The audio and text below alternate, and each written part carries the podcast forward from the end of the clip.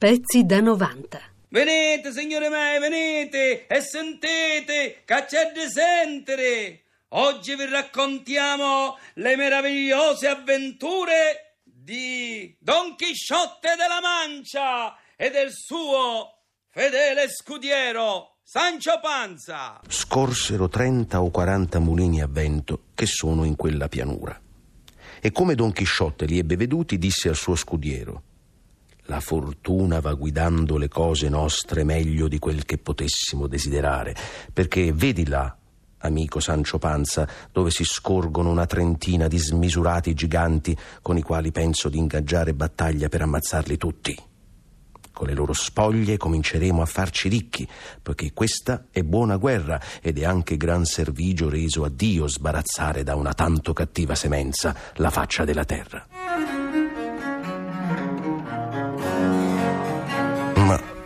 Quali giganti?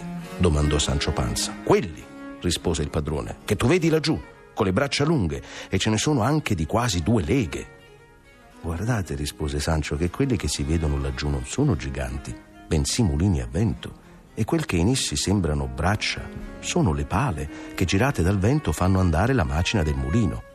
Si vede bene, rispose Don Chisciotte, che in fatto d'avventure non sei pratico. Sono giganti quelli, e se hai paura scostati di lì e mettiti a pregare, mentre io vado a combattere con essi fiera e disuguale battaglia. E così dicendo spronò il cavallo ronzinante, senza badare a quel che gli gridava lo scudiero per avvertirlo che certissimamente erano mulini a vento e non giganti quelli che stava per assalire ma egli s'era così incaponito che fossero giganti da non udire le grida del suo scudiero Sancio, né, per quanto già fosse molto vicino, s'accorgeva di quel che erano davvero. Anzi, strillava a più non posso: Non fuggite, gente codarda e vile, che è un cavaliere solo colui che vi assale. Si levò frattanto un po' di vento e le grandi pale cominciarono ad agitarsi. Vedendo ciò, Don Chisciotte gridò: Ah, potreste agitare le braccia più di quelle del gigante Briareo, ma me la pagherete. Così dicendo, e raccomandandosi di tutto cuore alla sua dama Dulcinea, chiedendole che lo soccorresse in quel passo ben difeso dalla sua rotella, con la lancia in resta mosse all'assalto, al gran galoppo di Ronzinante, e attaccò il primo mulino che gli era dinanzi. Ma nel dare un colpo di lancia contro la pala, questa fu roteata con tanta furia dal vento che mandò in pezzi la lancia e si trascinò dietro cavallo e cavaliere, il quale andò a rotolare molto malconcio per il campo. Pezzi da 90. Luzzati, secondo lei questo illuso, questo sognatore, questo viaggiatore con la mente che è Don Chisciotte esiste ancora da qualche parte nel mondo? Per fortuna ci sono ancora dei Don Chisciotte nel mondo della gente che ha delle illusioni, naturalmente tutti questi che fanno dei viaggi, che partono, c'è ancora il, il senso dell'avventura. Quindi piuttosto che illusione forse avventura è la parola chiave per Chisciotte, o forse anche utopia. Beh, utopia senz'altro, perché era un po' fuori dalla realtà, vedeva tutto con, con, con un altro occhio, insomma. Forse un occhio, Però, che, un occhio che permetteva di andare al di là dei confini della realtà. Ce n'è ancora, per fortuna dico, per fortuna ci sono ancora dei personaggi un po' do, don chisciotteschi. E Sancio, Elvi De Luca, cosa ne pensa di Sancio? Non un asino, ma neanche un cavallo di razza. Sancio è quello che spiega ogni volta a Chisciotte che la visione che lui ha avuto è una visione sbagliata, che invece le cose stavano in altri termini ed è quello che eh, dovrebbe dimostrare a Chisciotte la forza dell'evidenza mentre invece Chisciotte dice che in quella sua sconfitta c'è un supplemento di eh, trucco da parte degli ingannatori che gli, gli, cambiano le carte in tavola, insomma, c'è un mago che lo perseguita. Questo mago Frestone che gli avrebbe cambiato fingendo e ingannando la realtà, gli avrebbe cambiato i giganti veri nei bulini e vento solo apparenti. La realtà è un'apparenza, in realtà dietro ce n'è una di secondo livello che possiamo capire se grattiamo via la superficie delle apparenze. Vediamo un po', insomma, Chisciotte si sente, vede pericoli, mostri e anche offese che si presentano lungo il suo cammino. Ma perché risponde a queste offese? Perché le domande, queste offese forse che contengono dei punti interrogativi che pretendono da lui una risposta.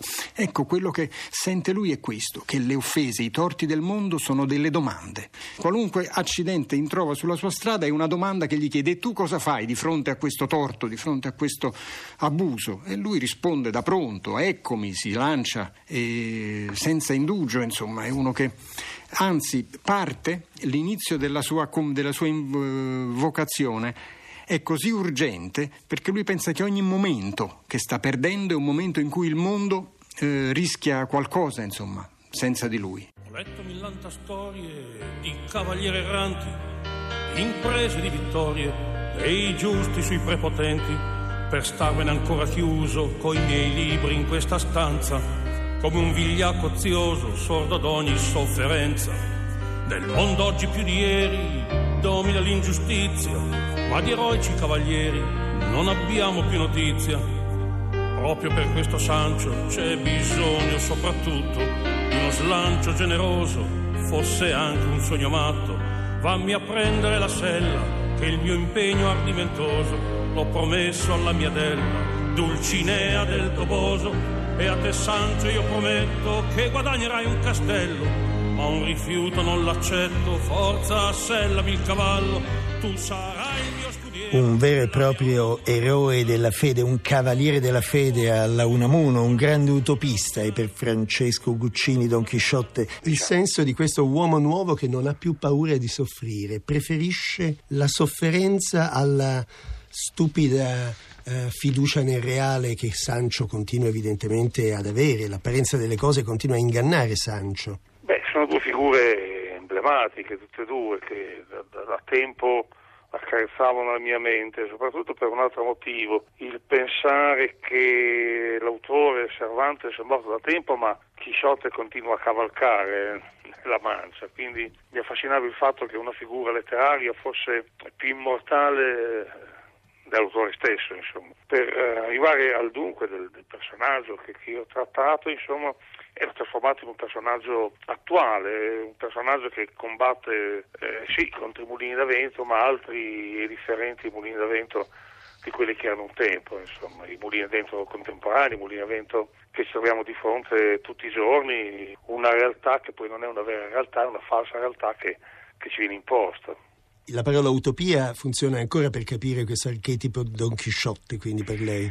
Ma l'utopia forse non funziona mai, se non eh, come molla iniziale per una ricerca, eh, per farsi delle domande che si sa bene che non, avranno risposta, ma che è importante farsele. Quindi l'utopia come qualcosa che si sa che non si raggiungerà mai, ma che dà all'inizio, che dà un input per, per iniziare a muoversi, ad agire. C'è un racconto bellissimo di, di Borges in cui il signore si, eh, si appresta a riscrivere il Don Chisciotte ma non fare una specie di, di, di parodia o di rivisitazione, lo scrive tale quale, insomma, soltanto che è passato molto tempo da, dal, dal, Don Chisciotte e quindi eh, le parole di Chisciotte e l'azione di Chisciotte acquistano, alla luce della storia cambiata, una fisionomia completamente diversa. E allora, Tony Servillo, questa pagina celeberrima di Borges eh, dalle finzioni, ce la legge lei? Pierre Menard non volle comporre un altro Chisciotte, ciò che è facile, ma il Chisciotte. È inutile specificare che non pensò mai a una trascrizione meccanica dell'originale. Il suo proposito non era di copiarlo. La sua ambizione mirabile era di produrre alcune pagine che coincidessero parola per parola e riga per riga con quelle di Miguel de Cervantes. Il metodo che immaginò da principio era relativamente semplice. Conoscere bene lo spagnolo, recuperare la fede cattolica, guerreggiare contro i Mori o contro il turco, essere Miguel de Cervantes. Il testo di Cervantes e quello di Menard sono identici, ma il secondo è quasi infinitamente più ricco, più ambiguo, diranno i suoi detrattori, ma l'ambiguità è una ricchezza.